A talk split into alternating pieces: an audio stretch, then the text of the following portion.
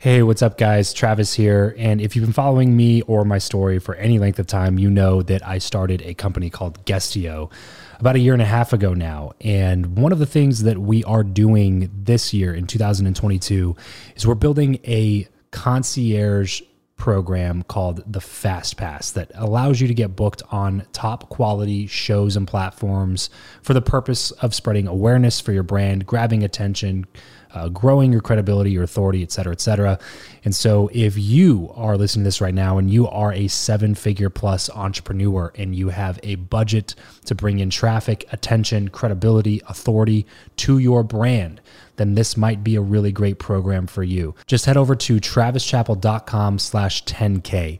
Why 10K? Because we guarantee in this program that you're going to be able to speak in front of 10,000 people within 90 days. Okay, 10,000 people within 90 days. Imagine getting on a stage in front of 10,000 people to share your message, your story. Well, that's exactly what we are doing inside of this program through virtual stages like podcasts or virtual events or YouTube channels or blogs you name it, we are working with it and we are trying to get you booked on those platforms. So travischappell.com slash 10x.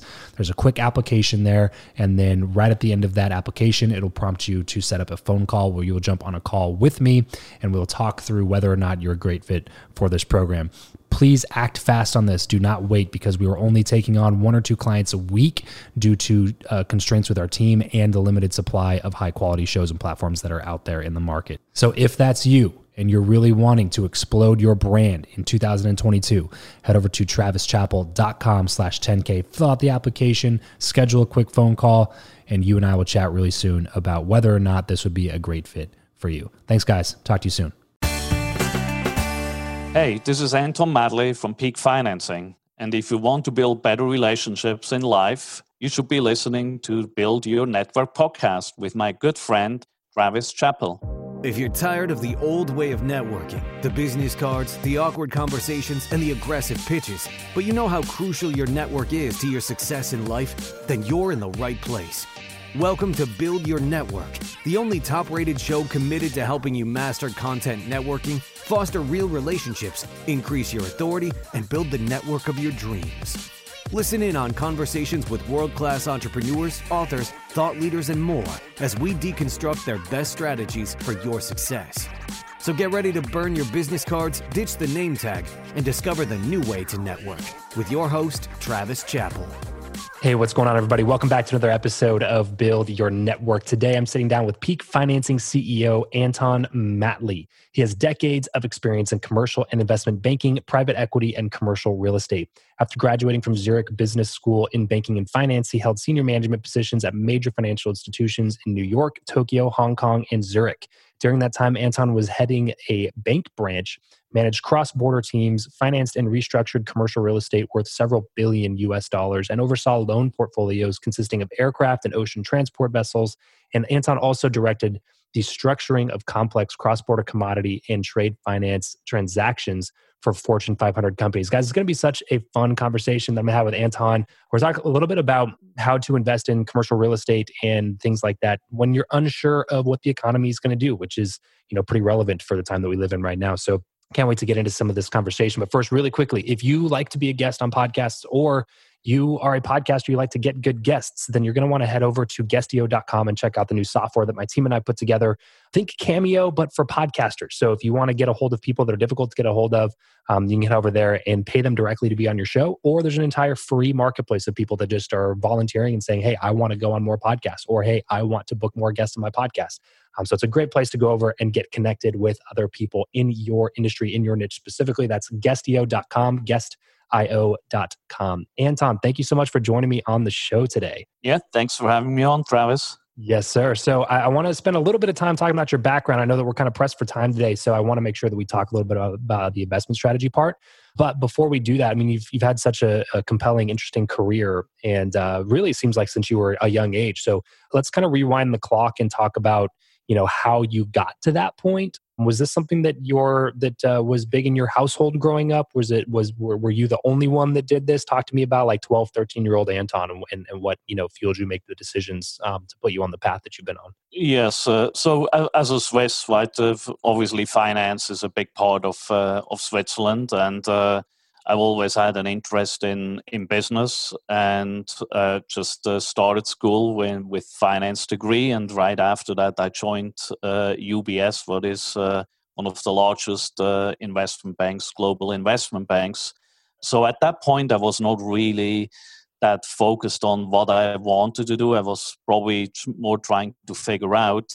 However, I'm coming from a very entrepreneurial family. So uh, after I was in, in banking for for uh, roughly 15 years, I had the urge to do it all on my own, and that's when I essentially left banking and started my own investment side as well as then our own financing firm. When you say that your parents were entrepreneurial, does that mean that they like own their own businesses, or they were always doing side hustles, or what? What exactly does that mean? Yes, How did that affect you? Own their own businesses. My sister owns her own business, so everyone is essentially uh, has their own businesses. So having a job for you was actually kind of out of the norm for what the rest yes, of your family was doing. Yes, that, that's correct. Yes. Yeah. yeah. Did, did that have any weight on your decision to try to pursue something on your own, or was that kind of always the plan? Well, let's put it this way: it was sometimes very hard for me, right? Because uh, particularly when you join a very large firm like UBS, which uh, like uh, uh, Goldman Sachs in the United States, right? So you are exposed to all these all the benefits, but also these massive corporate structures. Mm. And I must say, I, I, I was struggling throughout my career with that, right? Where you have to follow certain rules. You knew that it didn't make sense, but you just had to do it because everyone else was doing it. Uh, so certainly early on, I already realized that it was a very good learning ground for me, but ultimately I had to jump off that boat. Yeah, got it. When you moved over to doing your own business, how calculated or careful versus how risky what was that time period for you? Like was it something that you were planning on doing for a long time and you had a ton of savings and you would you know, kind of wet, like, you know, saved up for the winter type of a situation? Or was it more like, I got to get out of here, let's do it, and just kind of put, put all my eggs in this basket? Yeah, I would say I had a pretty decent war chest to, to make that jump. But uh, when you talk to my wife, she probably still felt that it was, uh, was uh, jumping into the deep water. Uh, yeah, and frankly speaking, right, that's the reality when you try new things. Not everything turns out right. And even when you think that you have plenty of funding out of your own pockets or third parties, these funds can dry up pretty quickly. So I, I would certainly say we, we have had a couple of times when we probably felt that we are uh, over our heads mm. and mm. but the advantage is every time you do that you you learn how to overcome it and you get more confident for for the future ventures that you go, get into Sure. So um, let's talk about that then. You so now you've been doing peak financing now for a long time, and you guys and correct me if I'm wrong, but you guys basically focus on financing commercial real estate for investors. Is that right? That's correct. Yes. And yes. I know I kind of touched on this at the very beginning, but I do want to ask you a few questions on this because obviously, you know, 2021 was a pretty pretty big punch to the gut for a lot of different people in a lot of different markets it seems that the markets have recovered pretty well from that and are you know actually breaking records now which is which is crazy including the housing market itself. Uh, do you see that there's going to be a big dip in in commercial real estate in in the coming you know year to two years? I know that there's been so much so many people that have been getting into that into that space in terms of like syndication and and raising capital to fund deals and, and things like that. Do you see that kind of slowing down at all, or is that something that um, uh, that you think is going to continue going forward? Yes, it's really kind of tale of two cities there, right? So you have some commercial real estate that struggles massively. Obviously, on top of it, hospitality. Next is retail, then offices to some extent. Uh, whereas then on the other side of the coin, multifamily does extremely well. Multifamily uh, has a lot of syndicators in the private space, but also institutional players. They just love multifamily. And particularly during COVID 19, they have realized that they actually perform uh, very well, unexpectedly well, one, one must say. Is there a potential dip? I would say early 2021 is is likely a pretty harsh time for all commercial real estate.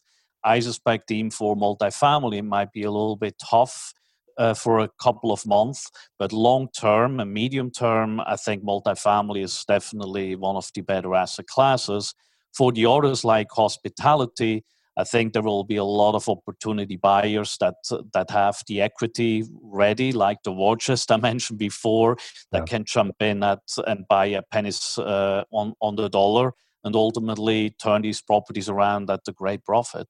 Do you think that it'll just affect the commercial real estate market? And has uh, I haven't followed those numbers as closely as the residential um, real estate market, but has has there been a similar uptick in the commercial real estate world in terms of uh, property values as there has been in residential? Uh, certainly, obviously, hospitality and retail and offices, it's the opposite. There, you definitely have have a dip in prices. Industrial, uh, anything logistics, prices have gone up.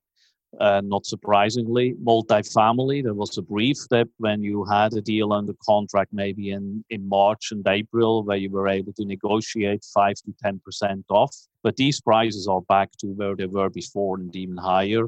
So it's not as crazy, definitely, as it is on, in the single family space yeah. uh, when it comes to prices. But multifamily properties have held up extremely well if you are if someone's listening to this right now and they're maybe like not they're not an institutional investor they're not an accredited investor i know that you have knowledge in a wide array of, of different um, of different sectors and different asset classes.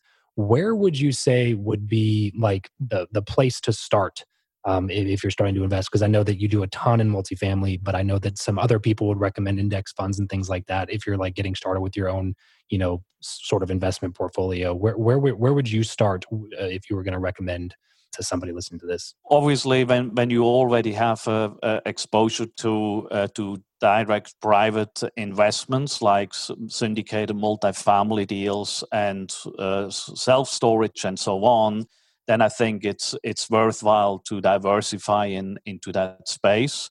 However, it takes time to do that, right? Because you need to learn that market, you need to understand these these investments, and it's a much less regulated space. Mm. So I would say it's worthwhile to diversify and certainly put some percentage of your uh, money that you can invest in into that. But the rest, I think, still needs to be diversified in in liquid assets, whether it's uh, index funds, whether it's bonds, whatever it might be. Obviously, I personally have a my big chunk is in is in real estate because I'm I'm very comfortable with it. But for someone who just starts out, it can be a daunting environment and it's very hard to identify good deals from bad deals, good sponsors from bad sponsors. Mm. So it takes time, and I would say just tip your toes into the water until you get more comfortable to increase that percentage of your portfolio. What would be some of the warning signs of a bad a bad syndication, a bad operator? Obviously, track record uh, is a is a big element. So it's important that you interview previous investors with that sponsor. Don't rely on what they claim, right? Everyone has fancy websites. Everyone can come up with with fancy brochures and uh, private placement memorandums and presentations. Doesn't matter. Talk to past investors. Ask for, for, for records of the past transactions that they have done. But one of the key pieces really is, is ask them what was their true involvement in previous deals a lot of uh, so-called sponsors have only raised money for others yet they claim that they are big multifamily deal sponsors yeah. when in reality they only know how to raise money. Yes they do some due diligence on the side to meet sec requirements right? But in reality the majority of their effort was on money raising. You do not want to invest with someone who is good at money raising but not good at acquisition management yeah. and asset management. So it's important to really understand that. The other one is if someone does it on the side, they still have a W 2 job and also do uh, uh, uh, these deal syndications on the side, run, right? Just don't do it because it's it's a full time job. It's I know it sounds sexy, right? Everyone talks about it, but for the sponsors that are really good they have they run this as a full-time business and that's the ones you want to invest with. This episode of the show is brought to you by indeed. We are driven by the search for better. But when it comes to hiring the best way to search for a candidate is not to search at all. It's to match and match with Indeed. If you need to hire, you need this platform, guys. I'm telling you, Indeed is your matching and hiring platform with over 350 million global monthly visitors, according to Indeed data, and a matching engine that helps you find quality candidates fast. Ditch the busy work and use Indeed for scheduling, screening, and messaging candidates so you can connect with those people even faster. And it doesn't just help you hire faster.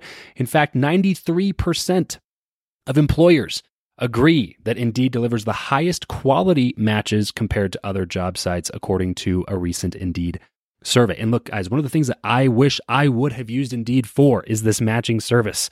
You can search and search and search and search and search all day long, but to actually be presented with quality candidates like like like hiring a a recruiter for you that's presenting people that has actually done the work to vet them and uh, bring quality people in front of you that work by itself is uh, the fact that it's done by a software instead of like a team of high quality recruiters is is pretty insane. So they leverage over 140 million qualifications and preferences every single day, which is why Indeed's matching engine is the best one that you can use. It's constantly learning from your own preferences. So the more you use it, the better it gets at doing the job for you. Join more than three and a half million businesses worldwide that use Indeed to hire talent fast. And listeners of this show will get a $75 sponsored job credit to get your jobs more visibility over at indeed.com slash Travis. Just go to indeed.com slash Travis right now and support this show by saying you heard about Indeed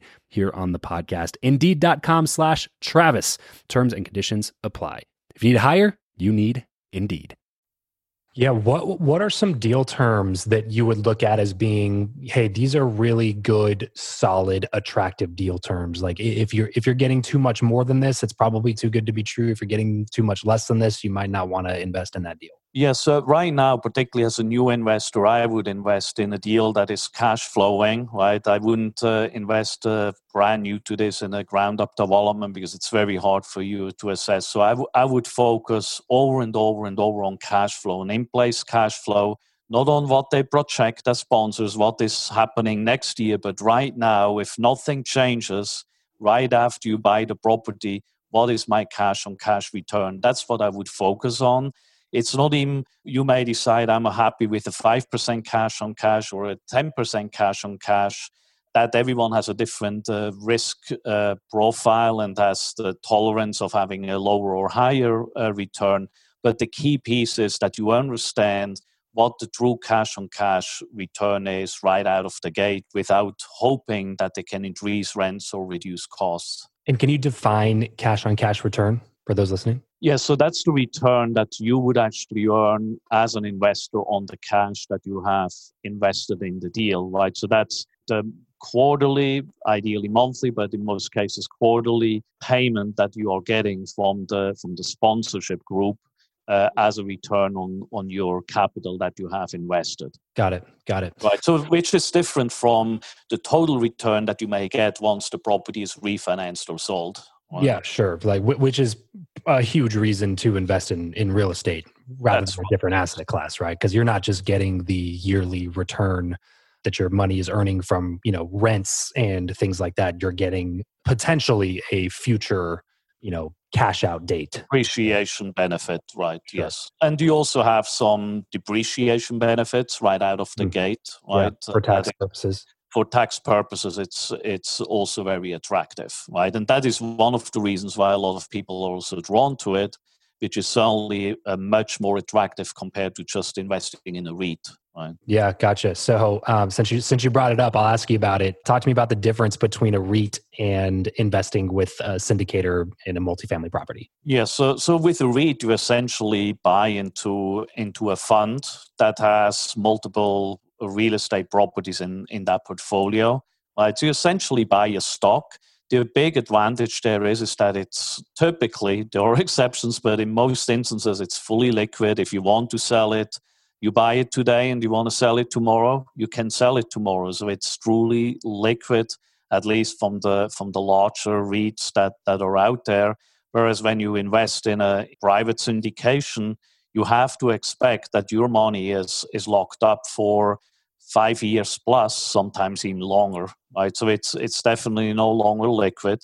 The advantage is that you have a physical asset that you know that you're investing in, so you're much closer to to that investment uh, than where you will be with a REIT. With a REIT, you're essentially similar to to a stock that you're buying on the market, that's what you invest in. Yeah, so you're mainly just hoping for appreciation of the property in a REIT? Uh, not necessarily. A, a, REIT is also paying out uh, uh, regular dividends. Okay. Uh, that's what they really also should do.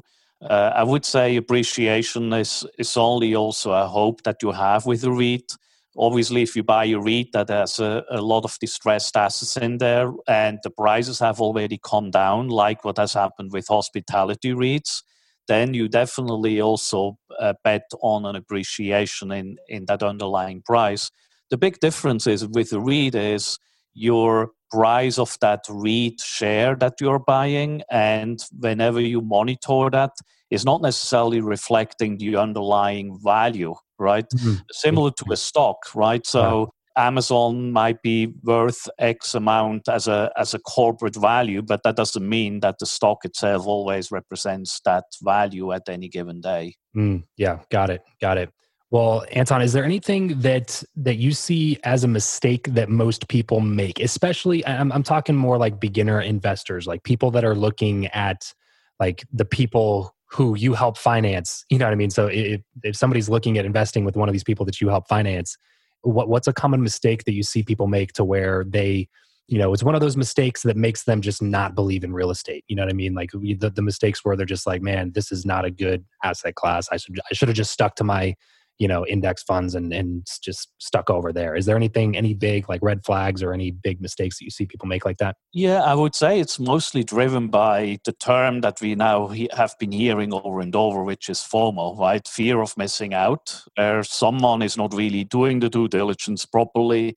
You do not really feel that it's a great deal but you're just so fearful that you may miss out that you invest and mm. then you regret it later right? So, so lack so of patience that lack of patience. That's right. Yeah. yeah. I think people just kind of underestimate the amount of data that they need in order to be able to make a single investment. You know, like they they they do 20 hours worth of work looking at one project and because that's the project that they're focused on they're somehow convinced themselves that it's a good deal when it's not rather than putting in 5 hours into looking at 50 different projects or different deals and then waiting for the one that is actually the good deal instead of convincing yourself that this one is, right? Yes. So, so, you actually just made an excellent point, right? When you invest in a REIT, obviously you have analysts out there that are monitoring these REITs and they constantly study and publish reports about that REIT, right? Similar to a stock. So you essentially have the benefit of, of full-time analysts from different firms con- constantly analyzing that investment for you in a way, right?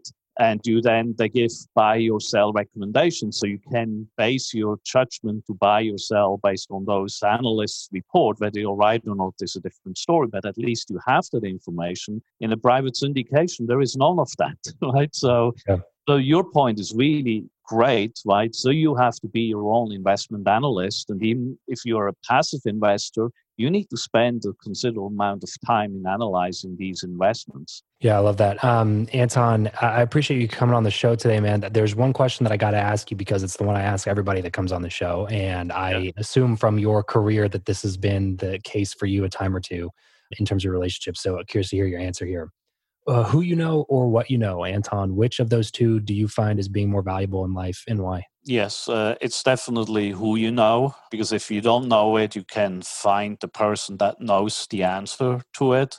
And uh, no individual has the capacity, brain capacity to know everything. Yeah. So, can you think back through your career? I mean, you, like like we kind of already talked about, you've worked with and for and in conjunction with so many uh, you know fortune 50 companies really not even 500 and in that time i'm sure you've had a lot of relationships with a lot of different leaders and and different people that have sourced deals and brought clients to the table and things like that. Can you can you reach back into the archives and kind of pull out a story of a time where you maybe met somebody who you didn't really think anything of the introduction at first and then it just kind of ended up turning into something that was a huge you know moment or opportunity or you know successful venture or something like that? Anything that comes to mind? Yeah there are uh, certainly many of them. I mean just when i started out right because i don't want to talk about the massive success that came later in life but just early in life it was really kind of the networking that i did right out of the gate helped me really like i mentioned i i ended up in new york right? But i obviously came to new york from switzerland. Mm-hmm. so it was not like uh, everyone was just hiring people from switzerland in new york. So that was all done through networking. And essentially i was just networking with various individuals uh, and i never really knew who had when you're young, right out of school, right, you don't understand the dynamics yet. And there was uh, one senior manager. It was not a top manager, but a kind of a middle senior manager who with whom I networked and who was willing to really push my uh, cause ahead. Uh, I never really thought that he, he would be the one who would, would be the driving force for me to to essentially jumpstart my career with, uh, with, with that firm. That's exactly why I asked that question because I I just find that so many people agree that networking and building good relationships with strong people is like a a good idea, but there's just so few people that actually give it the time and attention that it needs because of situations like that. Times where you meet somebody through some random connection and you don't think anything about it and then all of a sudden it turns into being like a huge mentor or a business partner or huge relationship or a friend or something like that and yes. uh, and i think that it just deserves deserves more of our time and attention to be able to go um, to go out and, and, look for those things. So yes, uh, uh, part of that is really just listen to people, right? Don't mm. judge mm-hmm. them, right? But uh, really get understand them, and then you may uh, may realize that they are uh, actually a very good relationship that you have. Just treating people uh, like the same way that you would want to be treated and implementing that golden rule. I think, yeah, for sure. Just listening and listening actively and uh, looking for those commonalities and and uh, and you just never know what can come come from those things. And That's the thing right, is yeah. it, probably won't happen tomorrow you know what i mean? Like it, it might happen in 12 years from now. You met somebody through some connection and then in a decade there's some opportunity for you. Like you just you just don't know. That's why that's why relationship building is is one of those just weird things that you just kind of you, you just got to trust the process. It's not like a trackable it's not like sales you know? Like it's not a trackable measurable ROI that you can just you know put into your CRM and and know that if you go to this event and talk to these 12 people that you're going to get X amount of dollars back on your P&L next year. Like you just you're not going to see that from building relationships, but you might see that your P&L triples in 8 years because of a partnership that you formed at one of those events that you didn't think was going to be worth your time. You know what I mean? So um, it's just a, always a constant reminder to to prioritize people over everything else. So I appreciate you coming on the show, Anton. Just before we before we sign off here, what is a good place where people can go connect with you online? My email address is the easiest to reach me, which is uh, Anton, A-N-T-O-N, at peakfinancing.com. But you also can find me on Facebook. I'm very active there. On LinkedIn, I'm very active. So just search my name and uh, I will show up. Perfect, guys. Reach out to Anton. I mean, you get people like this that have uh, have had careers like this uh, on coming on the show and offering their email address. Like, take advantage of that. Reach out, say what's up, heard, tell them that you heard about him here on the show. Um, Anton, thanks so much for coming on. This is a really, really fun, interesting conversation that I don't normally get to have here on, on the podcast. So I appreciate you taking yeah. the time today. Uh, uh, once again, thanks for having me on, Travis. That's it for this episode. If you want to connect with Travis and other like-minded people who also listen to the show, then you're going to want to head over to travischappell.com slash group to join his free Facebook group, Podcast to Profit. Travis will see you there. And remember to leave every relationship better than you found it.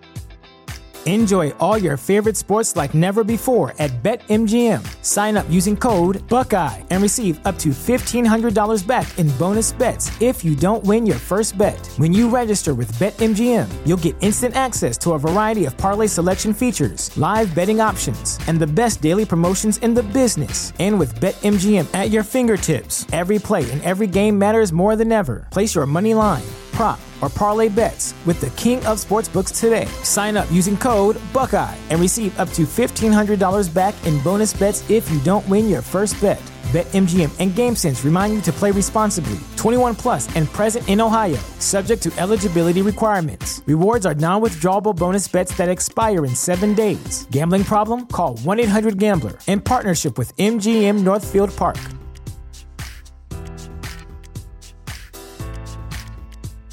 Say goodbye to your credit card rewards. Greedy corporate mega stores, led by Walmart and Target, are pushing for a law in Congress to take away your hard earned cash back and travel points to line their pockets. The Durbin Marshall credit card bill would enact harmful credit card routing mandates that would end credit card rewards as we know it. If you love your credit card rewards, tell your lawmakers hands off my rewards. Tell them to oppose the Durbin Marshall credit card bill.